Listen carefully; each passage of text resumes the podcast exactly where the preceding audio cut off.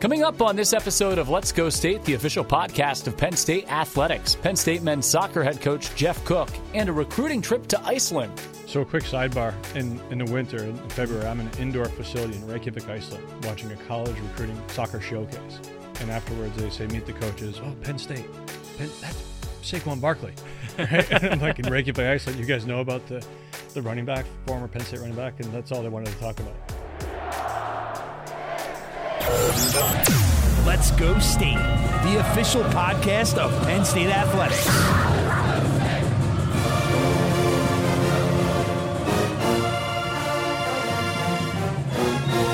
Now, from Happy Valley, here's your host, Brian Tripp. And we welcome you into another episode of Let's Go State, the official podcast of Penn State Athletics. Brian Tripp with you once again, and joined this time by Penn State men's soccer head coach Jeff Cook. Coach, it's great to see you. Great to see you. Thanks for the invitation. Look forward to talking with you. Yeah, we're going to talk about soccer in general in the United States, mm-hmm. talk about your program, your second year as head coach here in Happy Valley, and what you want to achieve here during your time as the head coach of the Nittany Lions. Also, your background as a college soccer head coach at Cincinnati and at Dartmouth, and then and going on to work with the MLS's Philadelphia Union mm-hmm. and developing some youth in the Pennsylvania area sure. already here. So let's first jump in. I think this is kind of relevant and a good way to start. This past summer, the U.S. women's national team winning another gold medal in the World Cup. And obviously, I mm-hmm. think there's some pressure now on the U.S. men's national team, not only to have success, but just to get back into the World Cup field. So as soccer is kind of a buzz in the country with the success of the women's national team, where do you feel like the state of soccer is as a whole and then the state of men's soccer in our country? I hope I can say that this is a really watershed moment for the, our sport for mm-hmm. both women and men in the United States. Uh, I think the women garnered great and deserved visibility in winning the World Cup championship this year, uh, and Jill Ellis um, did a tremendous job with two of our former Penn Staters leading the way to to that victory. We had a, a fantastic community event this summer at, at Panzer at a watch party and you know, I think the women would probably argue they've been doing really well for quite a long time, mm-hmm. but it seems to have captured the national attention right now. And, and you've seen a push. I've been following with interest the attendances in the Women's Professional League, and there's been a big bounce in a lot of cities across the United States. I think you can attribute that to the success of the team uh, at the international level this summer. Um, so that's great to see for the women's game, and I, it's been a long time coming on the professional level for, uh, in terms of a regular week in week out professional league. And ironically, on the men's side, it's maybe been a bit of a reverse story, right? And the Major League Soccer has had a lot of success in terms of expansion. Mm-hmm. Some cities getting very large attendances. Uh, Seattle, Atlanta you know, spring to mind right off the top, yeah. and, and many others mm-hmm. with a long history of, of success in terms of drawing fans and some exciting new franchises at the same time, the last World Cup qualification for the men uh, resulted in a, a, very negative outcome, and we didn't qualify. Um, so that was a setback for U.S. soccer in, in some ways. But uh, there's an opportunity there to, you know, reboot on the men's side to qualify for this next one. That's an important uh, challenge that's that that team is going to face. Uh, I have a former Philadelphia Union colleague as part of that staff, and B.J. Callaghan who's trying to help you know push push the U.S. back into the international forefront. And you saw what a positive impact had right here in the state college community, but then on you know into college soccer season. Uh, and then in the professional ranks. So really momentous time in soccer history. There's been growth. There's been development. Mm-hmm. Youth programs. You see the MLS. And you mentioned the expansion. Atlanta, Minnesota has a team now. Yeah. Portland, Seattle have been really, really successful over the years. So how does that then? Because the World Cup ultimately is the great measure of success for a country mm-hmm. in terms of soccer. So how does that success and the participation rates, how does that then translate to success on that international level? What's what's happened uh, you've seen more and more young American players playing professionally in the United States and Major League Soccer, but mm-hmm. especially mm-hmm. abroad. Mm-hmm. And going into countries like Germany, some in England, a lot in the Scandinavian countries. Um, so there's a bigger pool but what we haven't had is that um, Alex Morgan superstar, and there's probably three or four others we could mention that made it such a huge impact on the women's success this past summer.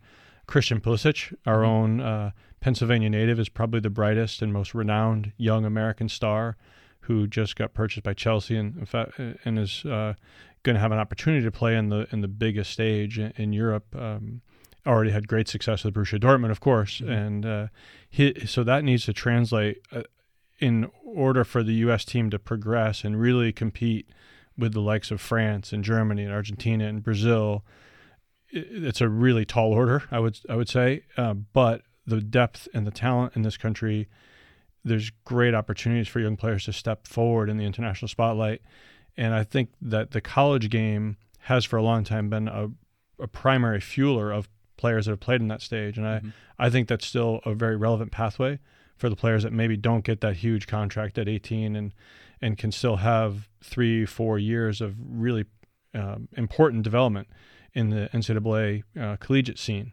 and still contribute. So it's um it's a mix, a very different environment, and it's a transition now that I think is um, still maturing, and it would be interesting to see the next couple of years how that evolves. Because I'm sure with U.S. soccer, it'd be great to have every player be a homegrown talent and stay Correct. in the United States, either go the college route or sign a contract with an MLS club. The fact is, if, if there's a talent right now with the money that's available in the international game and going overseas to play mm-hmm. in Europe and play for Chelsea, that's something someone like Christian Pulisic just sure. can't turn down. Yeah, and, and, Major League Soccer clubs at this moment in time can't really compete financially mm-hmm. with the contracts that are on offer in, in the Bundesliga or La Liga in Spain or or especially in England. You know, Premier League um, contracts are, are very wealthy, and I think that's something that doesn't get acknowledged. Really, uh, people forget that professional soccer is a professional sport, and therefore it's a business, right? Mm-hmm. And uh, I, I, believe one of the reasons that I've been so excited to be back at Penn State, uh, specifically, but back in college soccer, is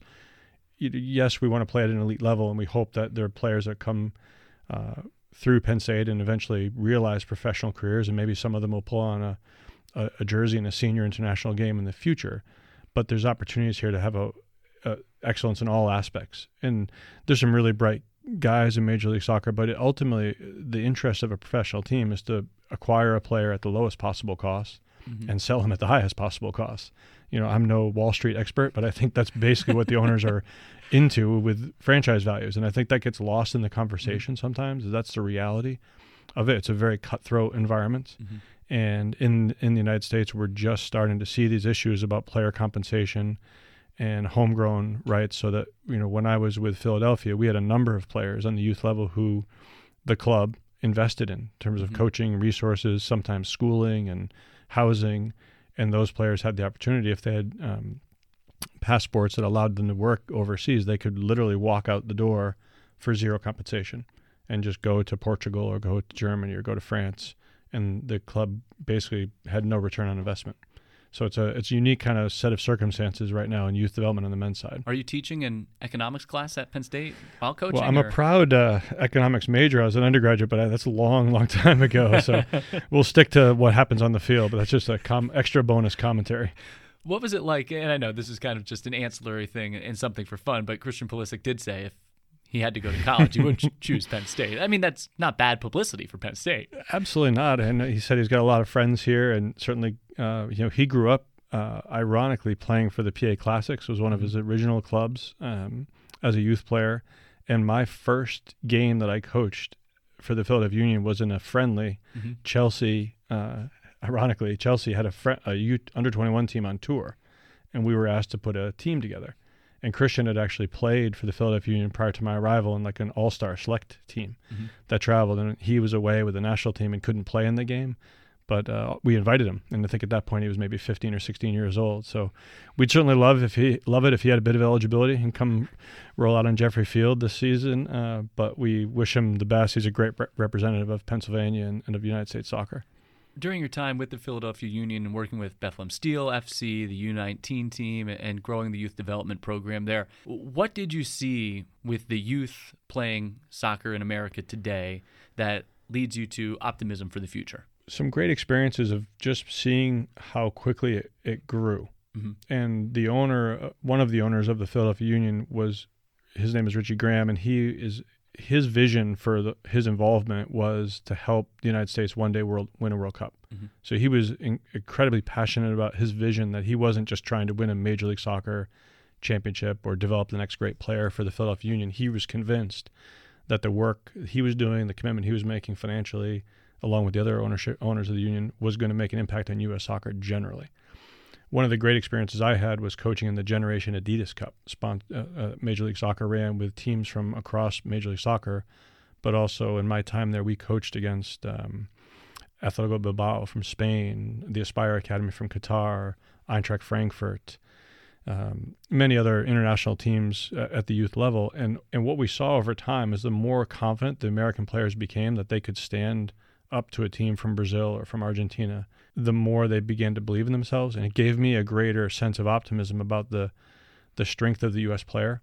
And while you know U.S. soccer can't boast the international uh, recognition and achievements, maybe of say a Spain, for example, mm-hmm. among many others, or Brazil, I believe the future in the future we can compete very successfully at that level, and there, I have a deep belief in the American player. Not that we won't have other players here over time from different countries, but there's a great future for American players in soccer.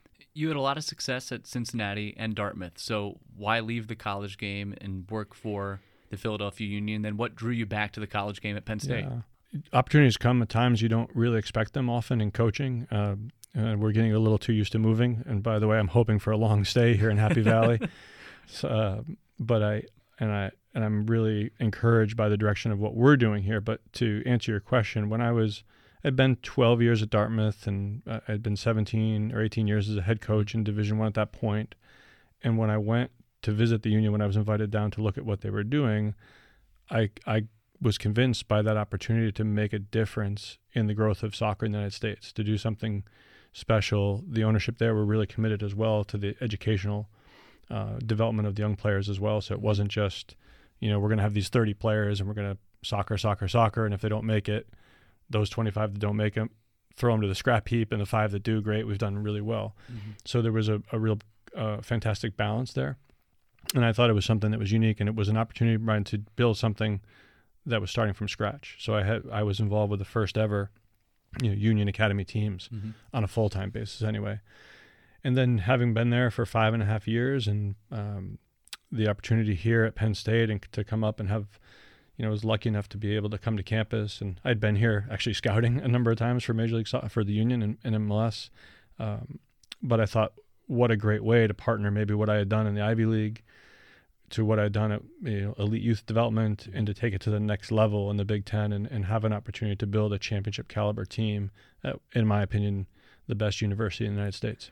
And part of that, I think, also, and correct me if I'm wrong, comes from your commitment and belief that college soccer in the United States can be a great foundation or area of growth to develop players yeah. that will have a lot of success professionally and with a national team. Yeah, I hope we have a long time to talk about this because this is an area of particular passion of mine. That I, I believe one of the things that people in the game get wrong across U.S. soccer, Major League Soccer, clubs is there's in the way I describe it is kind of a search for this holy grail that if we just run these practices, mm-hmm. then we're going to produce 10 Christian Pulisic, to use him as an example again, or this is the pathway that's going to guarantee a professional career, if you know what I'm saying. Mm-hmm. When the if you look at it statistically and you do research about elite youth sports development, in fact, a very limited number of elite performers at senior level actually start from day one of their youth career at say nine, ten years old go into an elite academy and make all the way up that tr- that pathway, the reality of it, it's filled with bumps and left and right turns and detours and disappointments and achievements. So I believe college soccer has an important role for those kids who aren't clearly going to hit the heights at 17, 18 years old, but are still very talented with a lot of potential and have an opportunity to, to play at a high level, develop physically, develop emotionally, to achieve academically, and at maybe 21, 22, 23 when they come out on the other side, their career is still there in front of them for those that are good enough. So I think, in my opinion, my, over my years, I don't think there's one prescribed pathway that's going to work for every single person mm-hmm. in men's or women's soccer. But that people who can keep their determination at a very high level, who can accept disappointment, who have an extreme uh, belief in themselves, can make make the dreams come true with with persistence and hard work look, what works in England or mm. Spain, Portugal, Brazil, the United States has to think outside the box for some of these reasons. Sure. And this isn't just going back to the college soccer thing, but there's no question the Premier League is the elite, most popular professional sports league in the entire world. Well, in the United States, with football and mm-hmm. basketball and baseball, it's identifying certain players and saying, you know what, this guy, if he plays soccer, making sure some of the best athletes are mm-hmm. participating in that certain sport. Sure. Sure, and, and I, I think culturally as well, a college degree Mhm. in the United States is part of who we are. Mm-hmm. it, it's maybe not as common of a of a or a clear from you go to high school, you go to four year college, and then you get your job. And I think getting a college degree in the United States and what that represents for the rest of your life is a really critical component of our culture. And I've never lived in France. Or I've never lived in Argentina. Um, I spent a lot of time in Scotland, but never actually lived there full time. And I don't think it's as as big a part of the culture. And I think we have to embrace the strengths. If you look at college soccer across the country, the number of incredible facilities and talented coaches and Mm-hmm. you know performance coaches and an opportunity to develop and enhance things i think we have to work in collaboration and partnership to achieve the ultimate goal of them you know to uh, follow the path of the women's team and winning a, a world cup championship And when you look at college sports in general, thanks to whether it's the Big Ten Network, ACC Mhm. Network, ESPN, national televised games, th- there's a lot of money in college sports. So some of these Yeah. student athletes, whether it's Penn State where they have such great facilities and resources, or any other school that's a a Power Five school, there are great resources available to help train them and develop them to be as great as they can be. Yeah, I was on the phone um, this week with a colleague from Notre Dame, and we were talking about the. You kind of bring up the point of the playing games that matter Mm-hmm. in front of crowds, in front of TV, thanks to places like the Big Ten Network and other networks that that are doing a, a increasingly better job of getting Olympic sports uh, visibility, Mhm. uh, which in having that pressure is harkens back to when I got involved in my last two or two and a half years with the Bethlehem Steel, and I was sort of the the guy in charge of the homegrown pathway. So I did the homegrown reports to Major League Soccer. I was involved very very significantly in the conversations about which players moved up the ladder towards the USL and ultimately to the first team. And the big difference from academy soccer or youth soccer was, you know, in the, in the youth you're really focused on the skill and development. So it wasn't so much what was the score of the U16 game, right? It was Mhm. how did they play? Who did well? Are the skill sets developing? Is this player looking like he has the required athletic attributes and decision making capabilities to to uh, progress within the club? And then suddenly you're thrown into the deep end of a USL game that's for points, it's for money, it's for contracts, and it counts. And some young players crumble under that pressure. Some thrive and they progress. And we can do that at our level. You know, if it's Penn State at Maryland on the Big Ten Network, that's a big deal. Mhm. With thousands of people in the stands, that's pressure. That's the opportunity to develop. And oh, by the way, tomorrow you get a midterm, so Yeah. get your books out on the bus home, right? So it's it's that kind of handling your life um, where some of the top guys that I've had a chance to work with at the first team level who have succeeded on, over the long term have that kind of maturity and the education to back themselves up over over time. I might be wrong about this, but a lot of our fans listening say they're football fans, Penn State football Mhm. fans. Saquon Barkley, he's going to play high school football. He's going to play college football. He's going to be a part of a team. Yep. And it's not like he can move up any faster. Sure, he can leave after three years to go to the. NFL draft, but then he's going to go to another team, the New York Giants. In soccer, when you have young talent, how do you balance a team aspect, but you also have individuals who are competing with other players on their mm-hmm. own team to move up to that next level? It's kind of like minor league baseball in a way, but still, it's Yeah. unique almost to soccer as a sport based on the culture and what we have and know here in the United States. So a quick sidebar: in in the winter, in mm-hmm. February, I'm in an indoor facility in Reykjavik, Iceland, watching a college recruiting soccer showcase. And afterwards, they say, "Meet the coaches." Oh, Penn State, Penn. That's Saquon Barkley, right? I'm like in Reykjavik, Iceland. You guys know about the the running back, former Penn State running back, and that's all they wanted to talk about. Like they didn't want to know about the library or how many majors we have. So it was great. Do you think Um, Saquon would have been a good soccer? I mean, look I at think- his, yes, his legs. Yes, we. We, yeah, don't tell Coach Franklin, but we're we're watching the guys go to and from Lasch Building to see who could be a big center back or. You know. um, but no, I think Saquon probably could do a lot of things well on an athletic field. Um, but that was funny. So I, I- think you're right. The pathway's there, and we used to say that you know teams don't don't make professional debuts, individuals do Mhm. but we had to have that and it, it's related to the culture we're trying to develop here that it's team first it's one team the penn state Mhm. mantra uh, the we're, we're, you know this kind of the better the team can do the more visibility we have so we've talked about the need for everyone over the course of a regular season you've got to put your individual desires aspirations i mean everybody wants to be on you know the front page of the the website article and score the winning goal and be first team all big 10 and all american but the more we can put aside our individual aspirations, the better the team will do, and then in turn the more visibility our individual players will have for draft consideration, U.S. national selections, and things like that. Take me back to last year and you get the job at Penn State. What are some of the first things as a coach you do when you inherit a program for the first time? Mm-hmm. Regardless of if the program's been successful or not in the past, you still want to have your own fingerprints on it.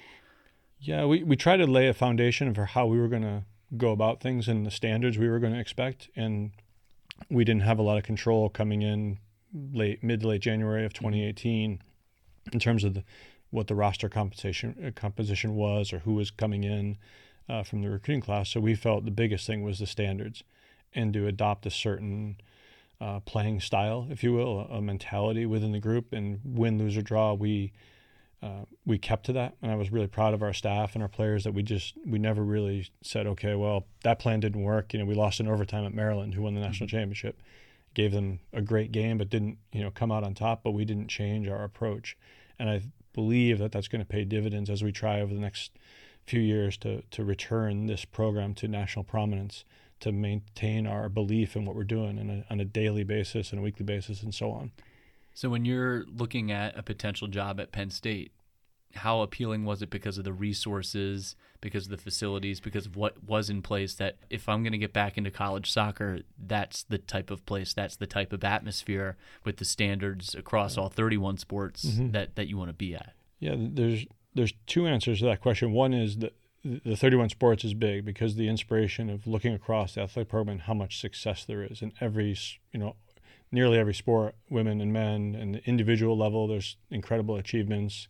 There's team success all over the place, and I find it really inspirational. Mm-hmm. And I see no reason why we can't, you know, build on that uh, with our men's soccer program. Well, I'm um, sure a great re- recruiting tool for you guys is to take student athletes to a, a football game, absolutely, game. yeah, football games, uh, you know, all of our events. And I mm-hmm. spent a lot of time over the last year and a half. You know, I've been to I don't know dozens and dozens of different sports events and really enjoyed being part of that. And what hit me really about the the scope of the job was probably happened after it was I was announced as a new head coach of how much interest there is in Penn State sports. And you're mm-hmm. right to say that there may be many people listening today who are Penn State uh, football fans or, mm-hmm. or women's volleyball fans or wrestling fans or, or whatever it might be.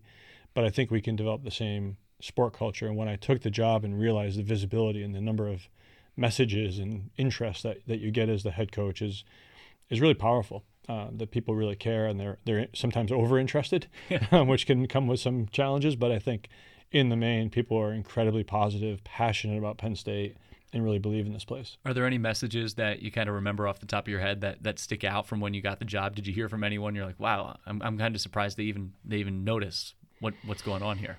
I think I think there it was it was sort of a sad um, uh, coincidence of timing when I accepted the job, and then late, I, I, knew that Walter Bahr, our mm-hmm. legendary Hall of Fame coach, was not well, and I had spoken with uh, I've gotten to know Chris and Matt a little bit, and met also Walter's other children, um, Casey and uh, and Davies, but it was clear that Walter wasn't doing great health wise, um, which was sad for me that I didn't get a chance to really to engage with him while I was here, and he passed it in the summer we had a recognition. So the amount of people that came back and talked about the impact that he had had on their mm-hmm. on their lives, you know, and that's players, former assistant coaches, people in the community, um, all sorts of stories and reminiscence. And I think you realize that yes, you want to win as many games as you can, but the impact you have on people as the coach, as the leader of the program, is really what stands the test of time.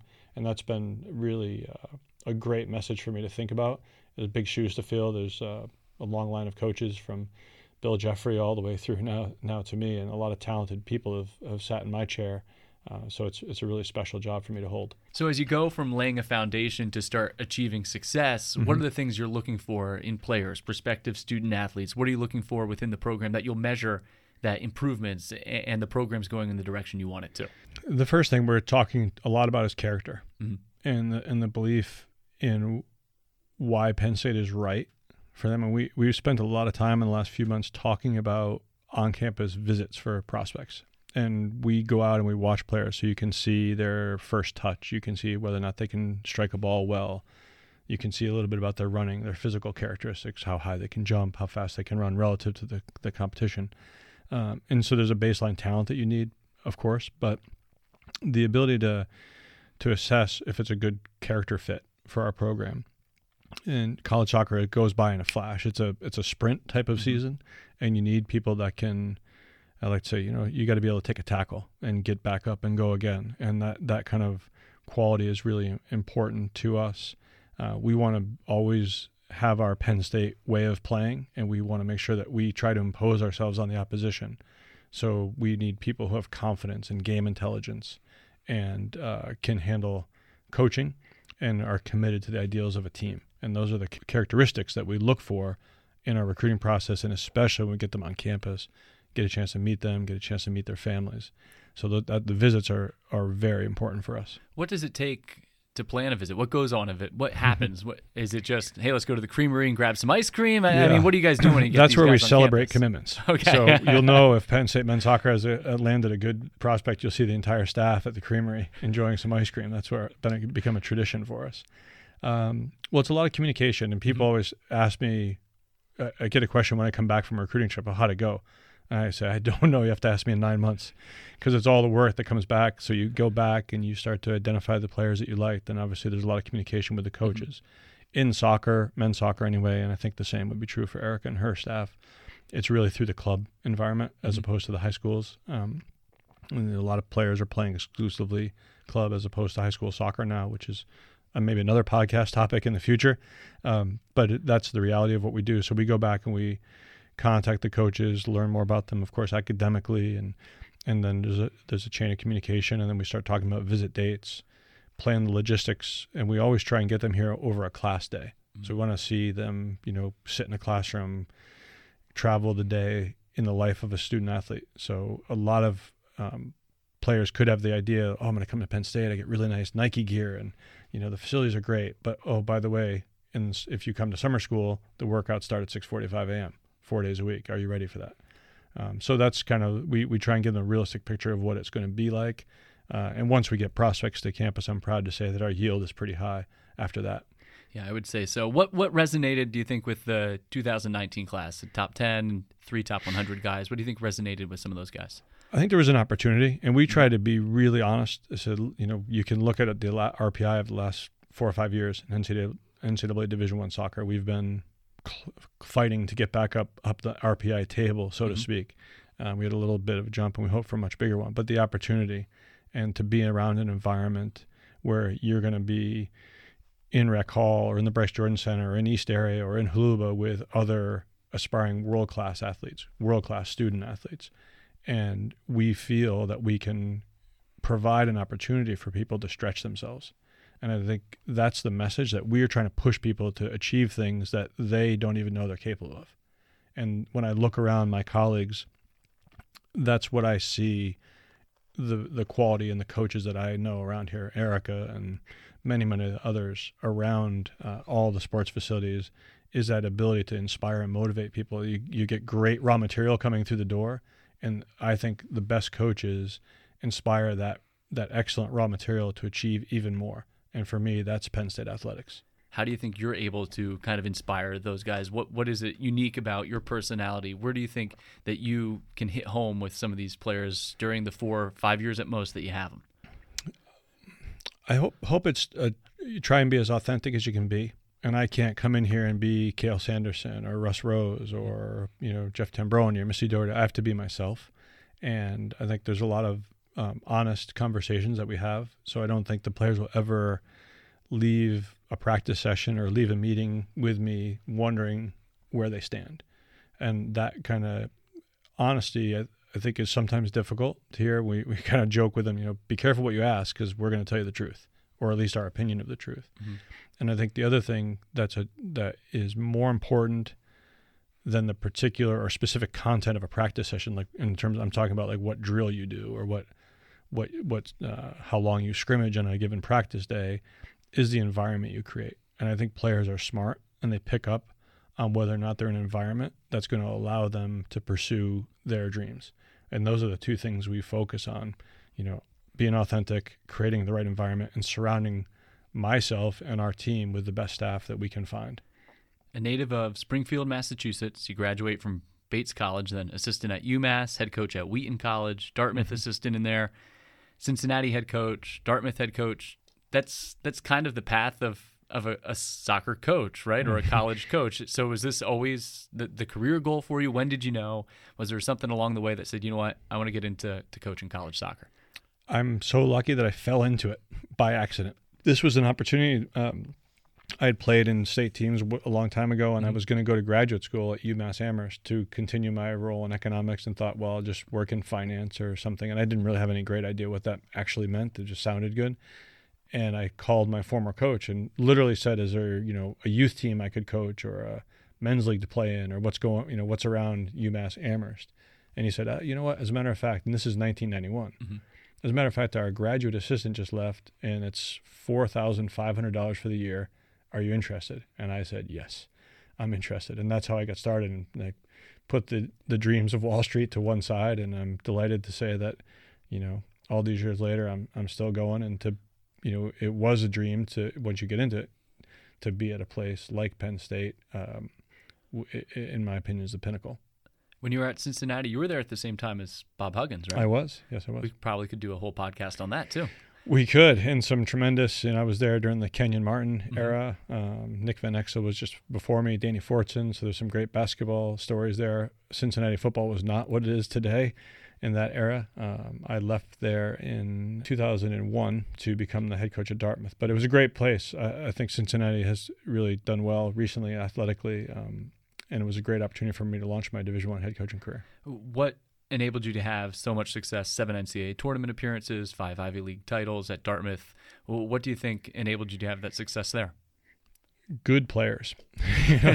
it always comes back to that, doesn't it, it? It does. And we, I have to say, one thing that was really important to me was to use recruiting as a way to get top players to to attend Dartmouth or to be aware of Dartmouth that would ordinarily have no idea. Even some some people didn't even know what Dartmouth was. Is that mm-hmm. Division One? Where's that? Is that in the North Pole? Where's Dartmouth? And so for me, it was can we get we one of our best players was from Zimbabwe. We had three or four New Zealanders. We had kids from California. We had a couple great midfielders from Texas. And Dartmouth does have a fantastic academic reputation, mm-hmm. but it's a school of 4,000 people. It's very hard to get into academically and it doesn't have a national, you know, Power 5 mm-hmm. athletic um, background. So it was that that using working really hard in recruiting to identify guys that were maybe just missing out on the the Power Five recruiting um, tracks to come in and make a big difference. And it was it was a lot of fun, and we we had a lot of success there with some some great teams and some great guys that I'm still in touch with, and we hope. Uh, we can do similar things and even a bit better here. It's funny you say that though, because we joke about you need great talent, and, and that's first and foremost. But you need mm-hmm. talent that that fits to Mm-hmm, Everyone needs to fit at that certain spot. Yeah, we had too many uh, biochemistry majors, I think, at one point to to progress any further than the NCAA championship. But I'm I'm joking, of course. We had some guys that were just you know they were just overachievers, and they would they would strive for excellence and, and and that when I came for my visit, that's one thing I talked a lot about with Sandy is that you know when you're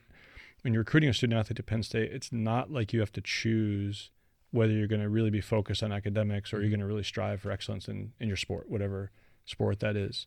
Uh, you can do both. And we, for not for one second, do we allow any kind of excuses that fit in. Oh, well, I was tired from practice, so I, I didn't get up and go to class. Like, you know, or I have a big midterm, so I can't, you know, I can't be focused at practice. You've got to be able to achieve both. And, and we love the, the team we're building here. And I think they're embracing that concept. Well, Jeff, it's been a pleasure. Hope to talk to you again after the season. Really appreciate the time. Great spending time with you. Thanks for having me on. Jeff Cook, Penn State men's soccer head coach. Let's Go State, the official podcast of Penn State athletics fans. Don't forget to hit that subscribe button. Also, you can send your comments, questions. Tell us what you'd like to hear. Tweet at GoPSU Sports or at B Trip Tweets. That wraps up another episode. Talk to you next time on Let's Go State, the official podcast of Penn State athletics. Let's Go State, the official podcast of Penn State athletics.